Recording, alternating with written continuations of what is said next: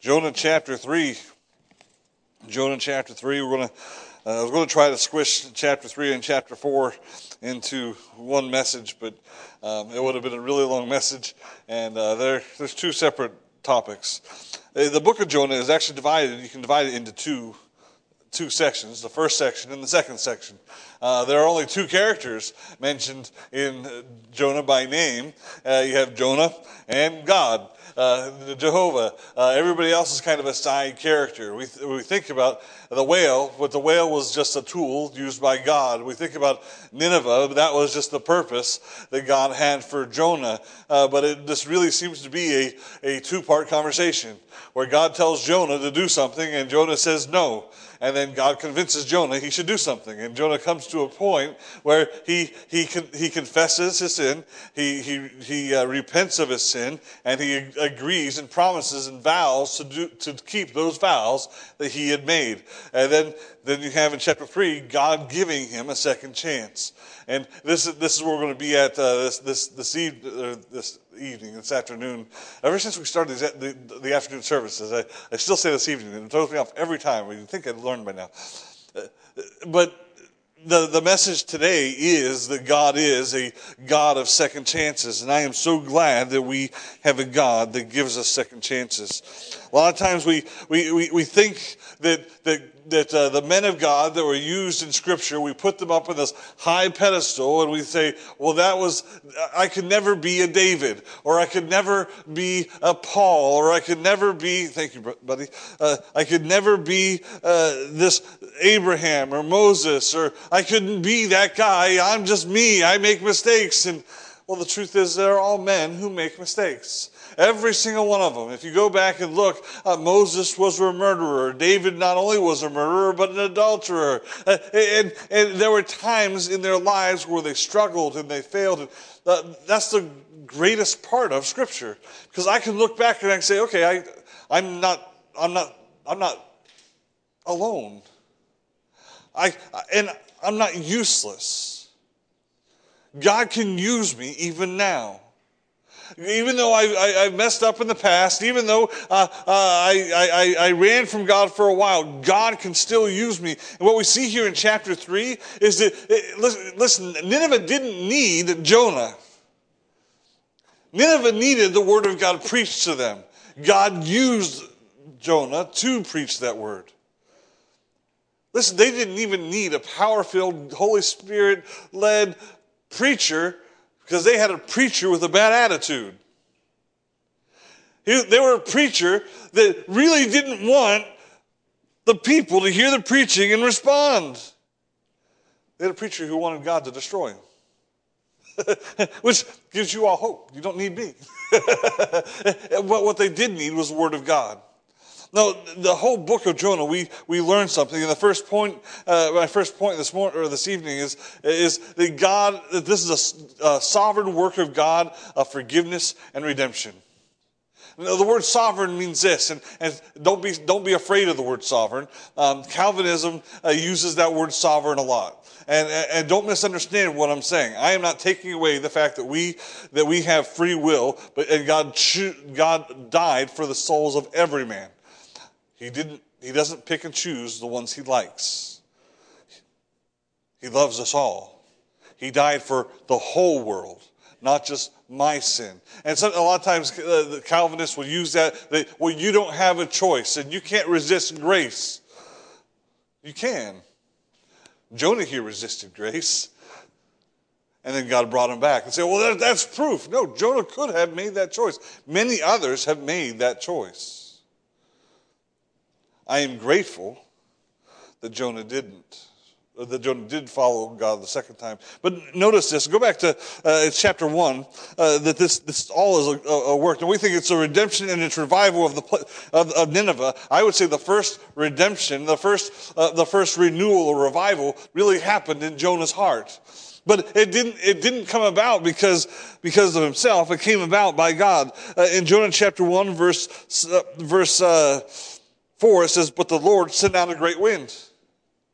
God sent out a wind, a, a storm in Jonah's life. Uh, a, a, and even though we, we talked, as we talked this morning, he was asleep during that storm, God used that storm to wake him up. Uh, he used that storm and the situation he was in to get him tossed into the sea, where it says in chapter 2, or at the end of chapter 1, chapter verse 17, now the Lord prepared a great fish. Just imagine how long that fish had to be growing, how old that fish had to be to be big enough to swallow a man whole.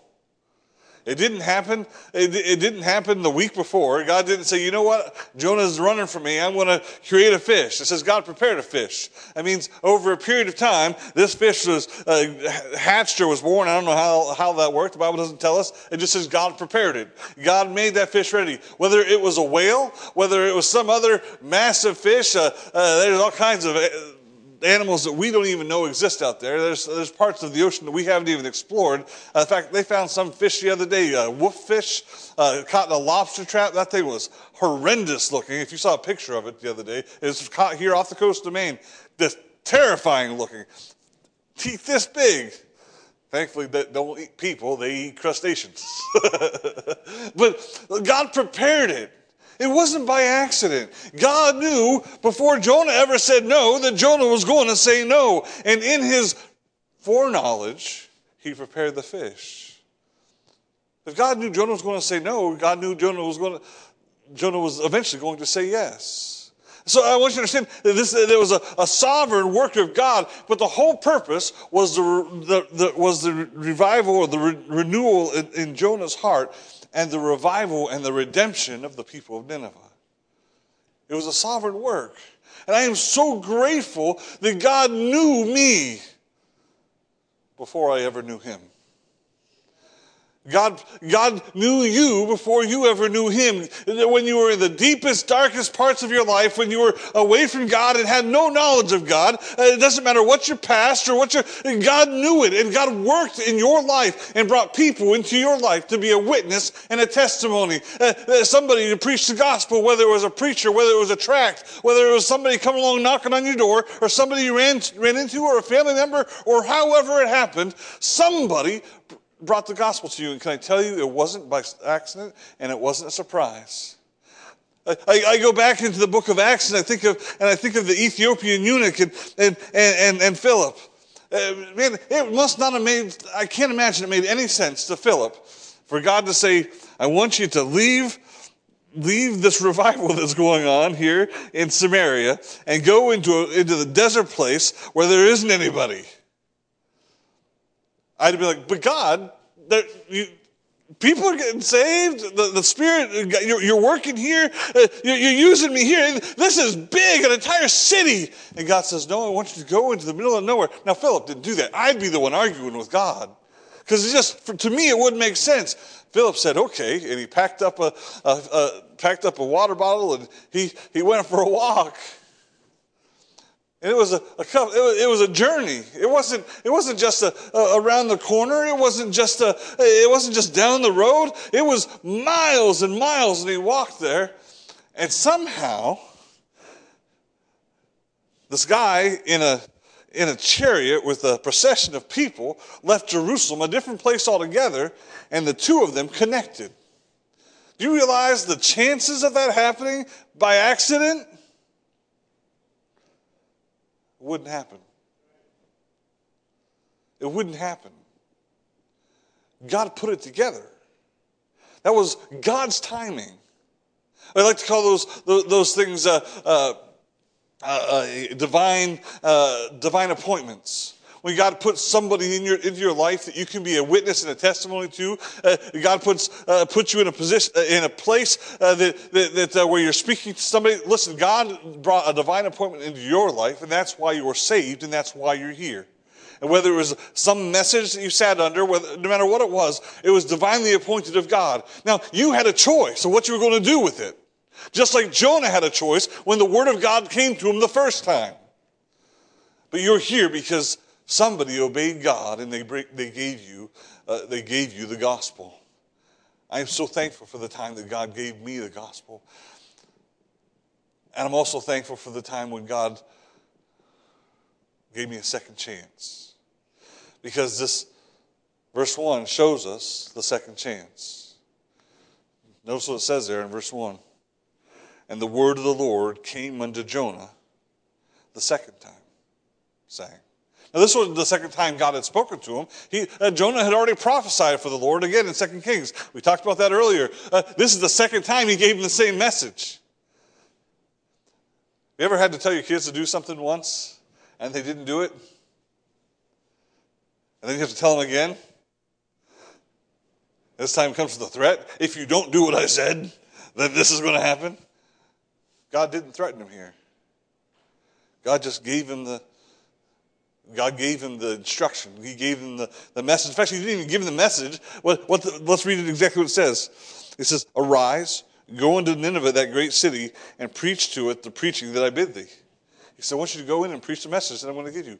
Go. The second time. He's, uh, the, the renewal that I see here took place in the heart of Jonah. It took place because God brought a storm into his life. God brought a fish into his life. And in the, in the midst of that crisis, uh, he learned a lesson that he had never learned before. Interesting thought. Most of the lessons that we really learn, we learn in times of difficulty.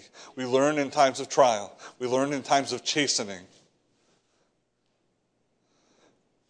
We like to learn when, when things are going well, but we don't, those things, they, they, those are fleeting moments.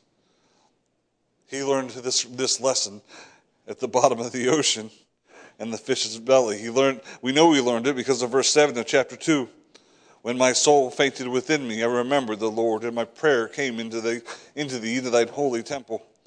That they that observe lying vanities forsake their own mercy, but I will sacrifice unto thee with the voice of thanksgiving. I will pay that that I have owed.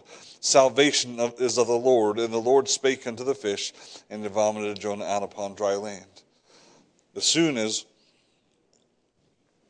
Jonah humbled himself and cried out unto God with a broken heart and a contrite spirit, God in his sovereignness spit him out. Notice where, where he landed the fish spit him out. It was on dry land, but where on dry land? Three days' journey. It wasn't far from Nineveh. Remember, when the fish swallowed him, he'd gotten into a boat uh, in Joppa, and they went out towards Tarshish, which was 2,000 miles. It wasn't in the direction of Nineveh, it was away from Nineveh. But when the fish spit him out, it was just the right timing. It was by God's divine intervention that this happened. And listen, we need God to work in us for salvation. We need God to work in us for repentance. We need God to work in us for these things. John chapter 6, verse 44 says something. Let's turn over to it real quick. So I'm not going to quote the verse correctly. John chapter 6. Jesus is speaking here. And he says this No man can come to me except the Father which hath sent me draw him, and I will raise him up at the last day. What does that tell you? That it's not a man that's needed for salvation. It's not a man that's needed for revival. It's not even necessarily a message that's needed. What's needed is a move of God. God has to draw that man to salvation. God drew you to salvation. Listen, and believe me, I believe there are many men that God draws to salvation that reject that. But there must be a drawing of the Holy Spirit there must be a drawing of the Father of that person towards salvation. It's a sovereign walk, a sovereign work of forgiveness and redemption. Number two, it's a scriptural work of God to bring revival. It's a scriptural work of God to bring revival. Notice with me verse 1 and 2 of chapter 3. It says, the word of the Lord came unto Jonah the second time, saying, Arise and go to Nineveh, uh, that great city, and preach unto it the preaching that I bid thee. He says, I'm going to give you a message and I want you to, I want you to preach it there. Now we know what the message was. 40 days and God's going to destroy it. It wasn't a very nice message, but it was God's message to the people of Nineveh. It wasn't a very easy message to hear. And, and, well, Jonah didn't like him. Maybe it was an easy message for him to preach. Uh, when you don't care how people respond or when you don't care how people feel about the message, it's really easy to give it. Like, if there's no compassion uh, in somebody's heart, it's really easy to say, hey, you're going to die and you're going to go to hell. God is going to destroy this place. Uh, so it was easy for him to preach. But the, the, but anytime that we preach the gospel, when we preach the word of God, can I tell you that that is a work of love? For me to tell you the truth, the truth might be painful, the truth might hurt, the truth might offend, the truth might make you want to not want to listen. Can I tell you, even if it's done in a wrong way, the truth, it's still an act of love. Remember what Paul, what, what Paul said in Philippians? That some, that some preach Christ uh, uh, of strife and contention, and others, others supposing to add affliction to my bonds. But Christ is preached. So therein I'll rejoice. Listen, he, he understood that the, the, truth, as long as the truth is preached, as long as the gospel is preached, there's benefit in it, regardless of the motive. Listen, Jonah's motive was not to see the people saved. So if he was afraid of, of offending somebody, what do you think he might have said? Do you think he might have changed the, the, the narrative a little bit? He might have. In fact, people do that today. They're afraid to offend somebody about the, the, the, the, the judgment that the, the world will one day face. So, so they change the, the message of the gospel, which is, yes, the death, the burial, the resurrection, and the love of God. But why do you need salvation if there's nothing to be saved from? if you, if you try to dilute the law and the judgment and you take that away, there's no reason for a need of salvation. It's just, oh, we just, God loves everybody. And yes, God does love everybody, but He's also holy and righteous. And if we dilute the gospel, which many people do, we lose the power of the gospel. Jonah didn't do that. One, because he really didn't want them to listen, and we see that in, in, chapter 4. But, but that doesn't change the fact that it was an, act of love because he was giving them the truth. The Bible says in Ephesians chapter 4 that, that we should speak the truth in love. Now, uh, just because the truth can be offensive doesn't mean that we have to make it offensive. We need to be careful on how we preach. You can preach the same thing and be tactful, and you can preach and, and, and you can be you can be just offensive. Now, that doesn't change the truth of the message, but it may change the way it's received. So I'm not saying just go around and tell people they're on their way to hell and God's, hate, God's going to judge them. And there, there has to be a right way to do it. And if it's, if it's not done in the right way, it may not have the effect that we want it to have. So we need to be very careful to preach the message that God wants us to preach. And that's really what it comes down to. That's what, that's what it comes down to. That's what God told Jonah to do. Preach the message I tell you to preach. Now, we've been told to preach the gospel. We need to preach it not just in our own way, but in the power of the Holy Spirit. There's a reason God told that God, uh, Jesus told the disciples to stay uh, in uh, to stay in Jerusalem in the upper room until the Spirit came because they needed the power of the Holy Spirit to preach Pentecost. Peter could have preached, uh, preached the day before Pentecost without the power of the Holy Spirit and had no effect whatsoever. But because he preached, when after the Holy Spirit had come down, after the after they they they were they were filled with the Holy Spirit, God blessed and 3,000 people got saved. It, remember, it's the work of God that saves people, not the preaching of man. There have been a lot of people who stood behind a lot of pulpits with a lot of messages go out, and and a lot of hearts never change. We might change the outward, we might change some of our thinking, but our hearts will never change without a work of the Holy Spirit. It's a scriptural work of God that brings revival and redemption.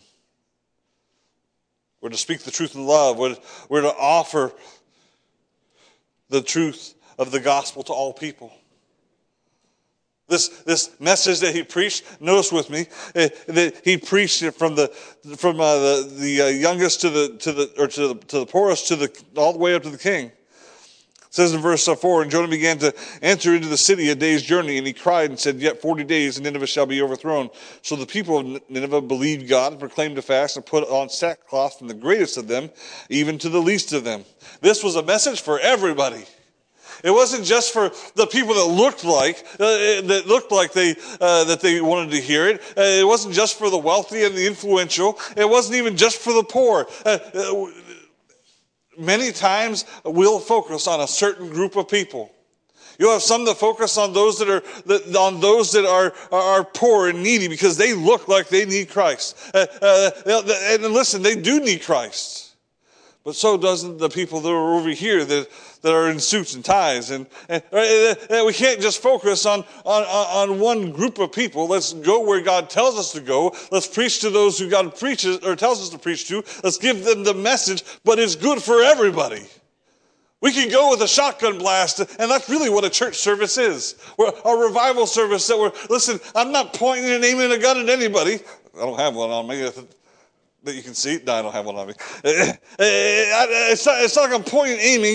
it's a shotgun blast where I, send out the message and God touches whom he touches. And that's how the gospel has always been meant to be preached. Right? When we get into a, a group setting, I'm not, God did not send me up here to say, Patty, this message is for you. That's not how it's supposed to be. Now, the message might be for Patty. But that's for God to, that's for God to convict her heart. I don't know Patty's problems. I don't know Patty's sins. I don't know Patty's struggles. But God does. I've had people come to me and say, You were listening to my table. I was not at your table, and nobody told, told on you.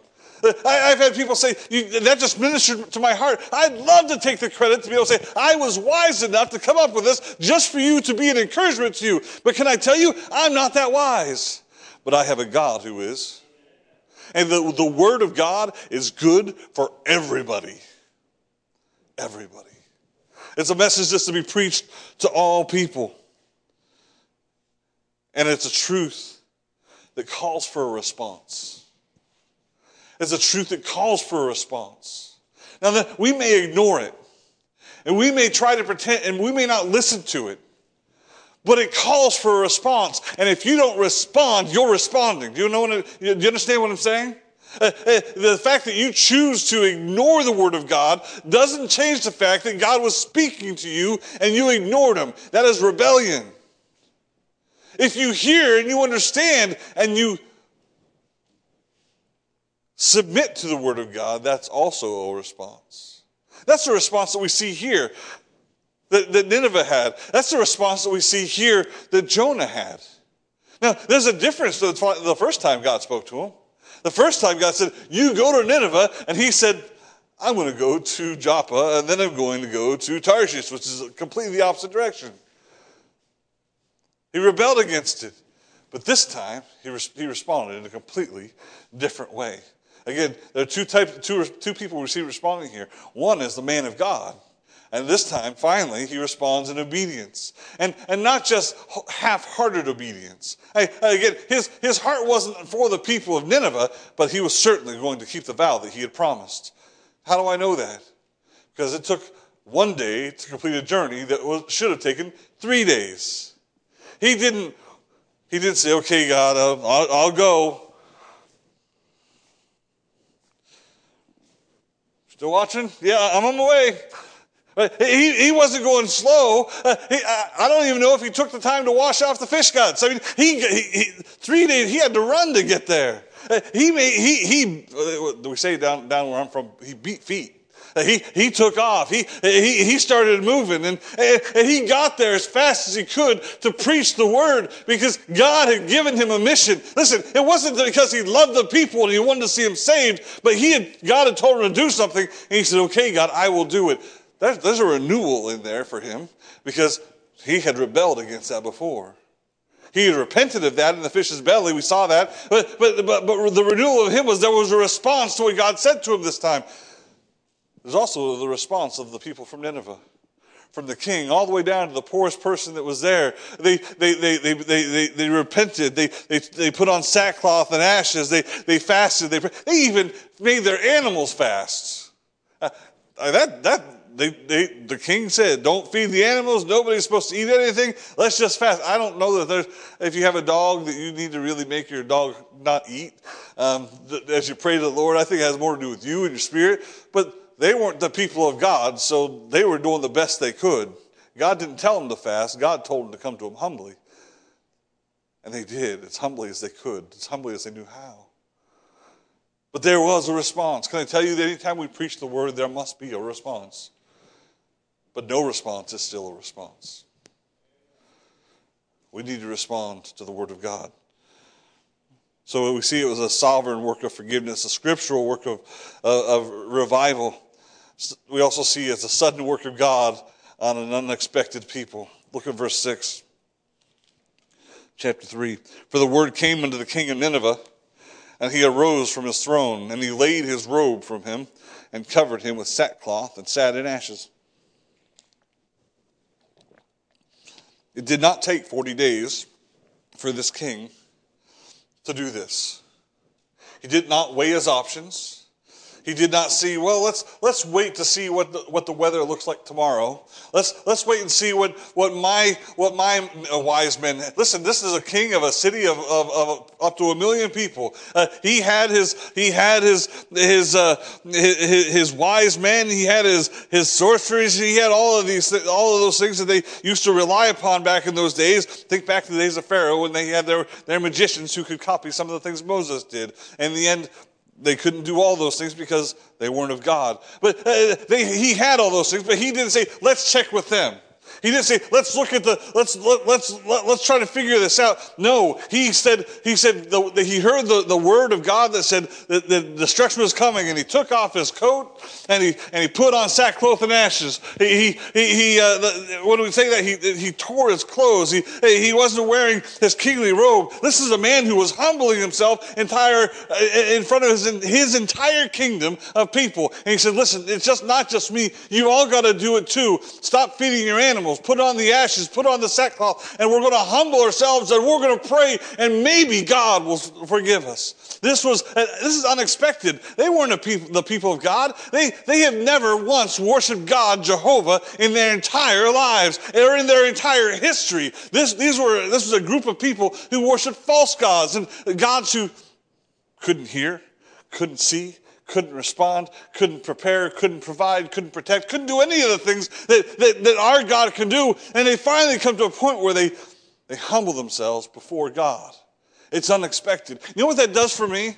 It tells me that there isn't anybody out there that, that, no matter no matter who it is that shares the message, if the message of God is shared with them, as God leads and as God draws, that God cannot that God cannot change. There, there may be people that you know in your life say, well, that person will never get saved. How do you know and how do you know that much? Because I don't. I have a God that can heal anybody. I have a God that can save everybody if we come to Him. Say, well, they just won't come to Him. How do you know what God will do? Look at Paul. The, the, the, the, perfect, the perfect, uh, he was not just apathetic to the gospel, he was against the gospel. Paul was, well, it was the modern day, uh, uh, what, what's the group? The, the, it's not, I guess they're not around so much anymore, but we still deal with them. The, the kill, those who were killing the Christians, uh, the militant Al Qaeda, there you go. Uh, he was, he was uh, that day. He was uh, the biblical time Al Qaeda. They were going in. They were they were ripping people from their homes. They were stoning them. They were throwing. They were bringing them before uh, before the courts to be judged and to be stoned. Uh, they were they were. He was terrible to to Christians, to the church. His entire goal was to persecute the church, and he did it gladly. And in one moment, God spoke to his heart and revealed to him his sin. He says, It's hard for thee to kick against the pricks. And even though he couldn't see, he heard the voice. He fell to his knees and says, What would you have me to do, Lord? What happened? God took somebody that was terrifying the church. So much so that even after he was saved, it took a while for people to trust him. It took Barnabas to come alongside and, and, and, and encourage people to let him come. God took him and changed his life, not just a little bit. Elijah? God took that, took him and changed him not just a little bit. Didn't just change his heart. Didn't just his life was completely changed. It was unexpected. The people of Israel said, This can't be. We. This is the same Paul. That, are, you, are you sure? The, the church wasn't sure about him, but God had changed him. That's the same guy who wrote most of our New Testament. See, there isn't anybody that God can't change. There isn't anybody that God can't save. And no matter how unexpected it is, the work of God is, is amazing. And when, when uh, he, he brings new life in, when, when He draws us and, and we do willingly submit to Him and humbly call Him Lord, not only does he save us, but he does change us. That's the, that's the greatest thing about salvation. It isn't just a ticket to heaven. And that's way, that's the way so, too many people treat it. They, they treat it like it's a ticket to heaven. I, I, you know, I, am on my way, we're good, I can live my life and do what I want. No, it's salvation. It's, it's, it's new life. It's renewal. It's redemption. It's, it's, I'm not what I used to be anymore. In fact, Paul said that many times. He said, he said, this was what you used to be, but this is what you are now. Take off the old man and put on the new man. That we're all new in Christ.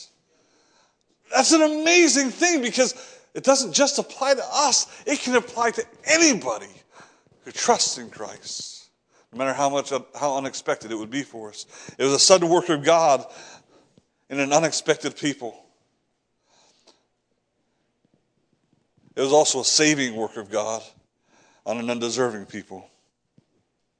Look at verse 10, chapter 3. And God saw their works that they turned from their evil way, and God repented of the evil that he had said that he would do unto them, and he did it not. God saw the broken hearts. God saw, listen, it wasn't, he saw that it wasn't a, a facade. Listen, we can all fake. I, I, was talking to our kids the other day uh, at VBS. I said, How many times have you said sorry and you didn't mean you were sorry? And they all giggled and laughed because they've all done it. Because as parents, uh, what do we do? Well, one hits the other one. Tell them you're sorry. Sorry. Hey, they're not sorry. They had to get to a point where they're sorry. The Bible says godly sorrow brings forth repentance. God had brought, uh, God brought Jonah to godly sorrow in the, bo- in the belly of the whale. That's why he repented in verse 7. Even though we don't necessarily understand how, God brought godly sorrow to the hearts of the people of Nineveh. You know how I know? Because in verse 10 he said he saw the, saw the works and turned from their evil ways. And God repented of the evil that he. Listen, it wasn't a facade.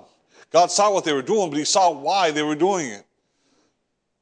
He saw that it wasn't just an act, it wasn't just a put on show for, for Jonah. That, that they, listen, Jonah went out saying, okay, Lord, now you can get him. Now you can destroy him. He, I'm going to wait and see what he does. In 40 days, he was upset because God didn't do it. But they truly were repentant. Isn't it amazing what God could do? They didn't deserve it. They were wicked people. Eh, they, they, they deserved that judgment. God was right to pronounce judgment on them in the first place. He would have been right if he had just judged them and never given them an opportunity to repent. But in his, in, the, in his goodness, in his love, and in his mercy, he gave them that opportunity to repent. Just like he did you and me. Many times we run into people. There's a there's a guy that I listen to sometimes, uh, or I, I, I, watch videos. He's a his name is Frank Turek. I don't agree with everything he says, so don't go following uh, following him. He's an apologet. He does apologetics, and he's a very intelligent uh, man. Uh, I do believe he's saved. But one, one of the one of the things he, he talks about, or people will come up and they'll ask him and say, "Well, how could how can God be a good God when there are people that are dying going to hell all around the world that have never heard the gospel?" I've heard that question myself. Have you? Have you ever put much thought into it? How is that fair? You heard the gospel and they didn't. It isn't fair to our standards. But we have to step back and really take a look at humanity and what the Bible says about humanity. It isn't, it isn't a, a soft answer. It's not, it's, uh, when you're counseling somebody who's if I'm counseling somebody who just lost their mother and they're saved, but they know she wasn't, I may not answer it quite this way. But in the Word of God, God looks at humans, and God looks at mankind, and what does God see? He doesn't see righteousness, He doesn't see perfectness, He doesn't see anybody worthy of salvation. What does He see? He sees our sinfulness, our wickedness, just like He saw in the people of Israel. And what does wickedness and sinfulness deserve?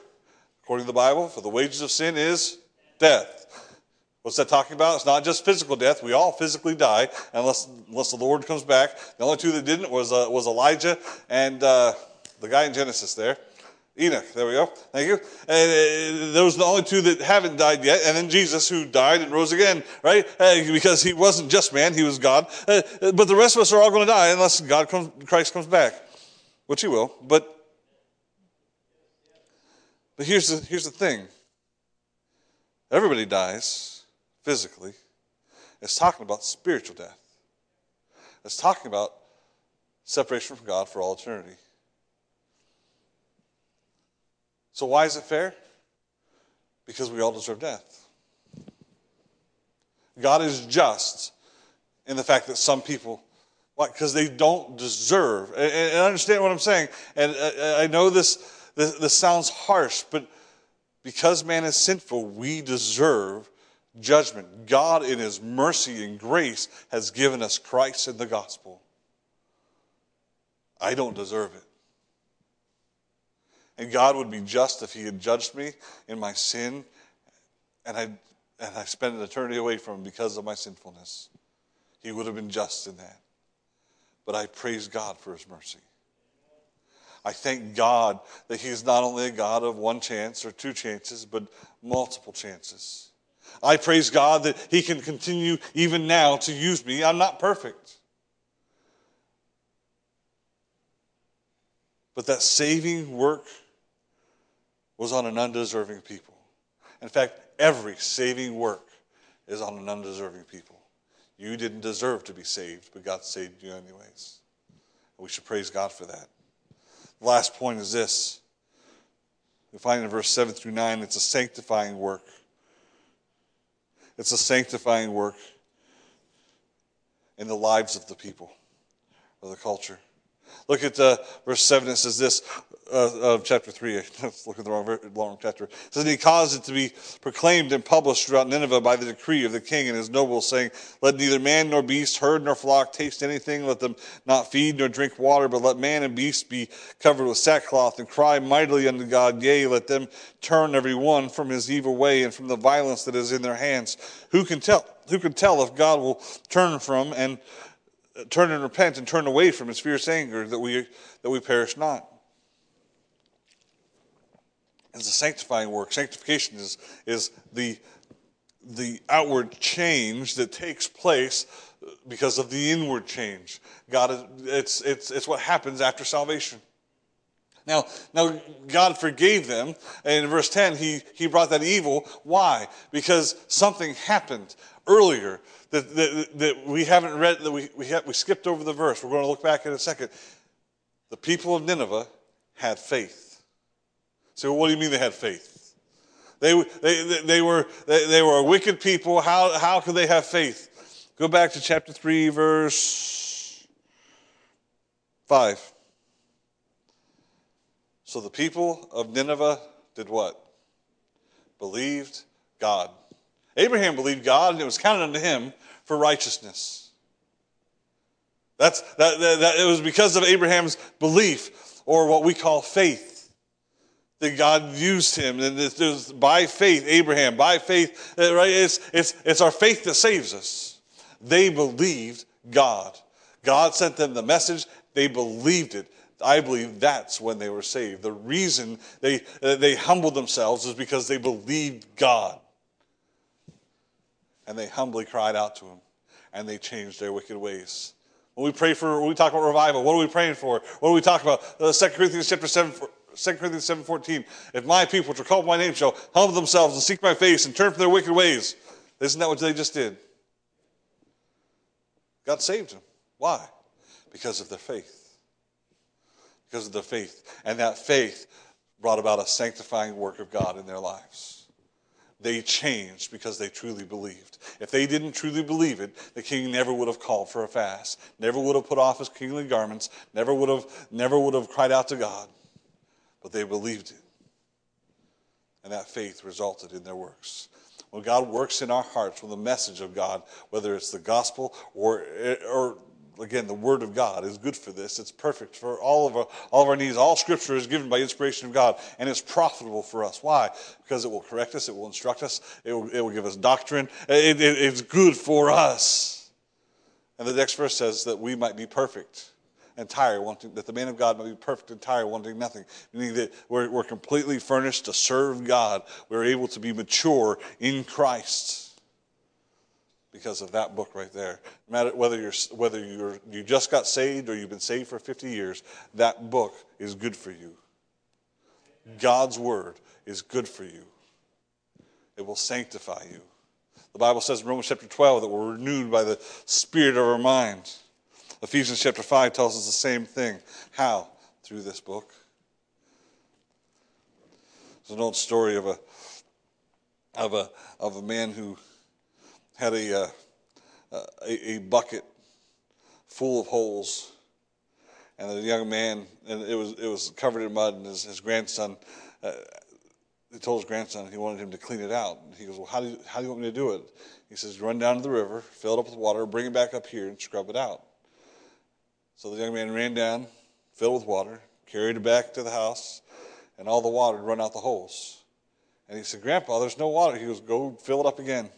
and it's still dirty. He made the trip 10 or 12 times. Finally, he says, Grandpa, uh, it's, there's holes in it. I can't bring it back full of water. He goes, No, but look at the bucket. Because the, the water running through had cleaned out the dirt. The Bible's the same way. We read and study the Word of God. Your mind isn't going to hold all of it. But can I tell you, it will renew your mind. It will renew your spirit. Uh, it, it will cleanse you. Uh, uh, we live in a world where our minds are inundated with, with stuff from, uh, with, with the influence of Satan and the world all around us, uh, whether it's reading a book or watching television. Listen, it could even be Fox News. I don't care what it is. Uh, it's, it's, it's, it's tainted by the world, and that affects our minds. And as long as we're allowing those things to affect us, the music that we listen to, all of those things, man, that, that affects us and it oppresses us and it, it, it oppresses our spirits and listen, uh, you want a dog to win in a fight, you feed the dog that you want to win, right? Uh, we don't really fight dogs around here, but if there's going to be two animals or two men in a fight, the one who's stronger is going to be the one that wins. And if you feed your flesh and you feed you, uh, the things of this world, your flesh is going to be a whole lot stronger than your spirit. But if you feed your spirit and you starve your flesh, what's going to happen? You give God every opportunity to help you win that battle. It won't be done in your own strength. It won't be done in your own might your own power, your own ability, but it will be done through the power of God, through His strength, and through His might, according to Ephesians chapter 6. It's a sanctifying work. What we've seen here in this chapter, and really not just the chapter, but the book, is the redemptive story of what God can do in the life of a Christian and in the life of the lost.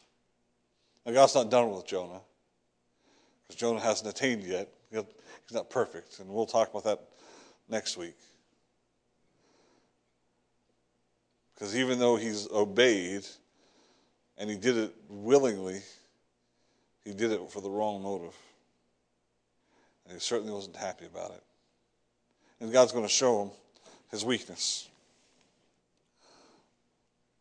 But I'm thankful that we have a God that works in our lives, a God who continues to work in our lives, can make us what we ought to be. Because I don't know about you, but I'm not there yet. Um, but I do know that one day I will be when I stand before him and look at his face. Let's go and pray. Father God, I thank you for your word. Lord, I thank you for the example that we have here with Jonah. Lord, I, I know he, was, he, made, he made his mistakes, but God, um, you still used him. Lord, not only did you use him, Father, there was a great revival because he was obedient to you, Father, and your, your word did a great work. I pray that you would use, continue to use all of us, even though we're not perfect. Lord, I pray that we would humbly submit to you and obediently do what you call us to. And God, may you be glorified as you bring forth a great work.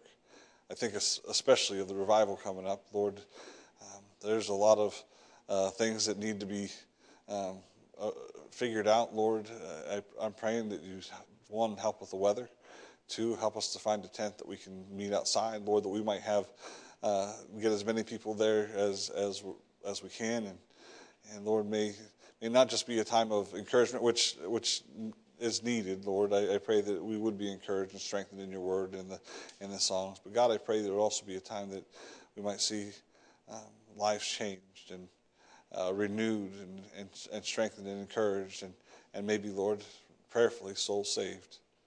Lord, I pray that, that you just place it upon our hearts to pray and to continue to pray until that day, Lord. I pray that you might take care of all of those, um, all the things that need to be taken care of, Lord, and, and give us wisdom in what to do and how to do it, Lord. May you be glorified. I, I just ask for your will to be done in our lives. In Jesus' name we pray. Amen.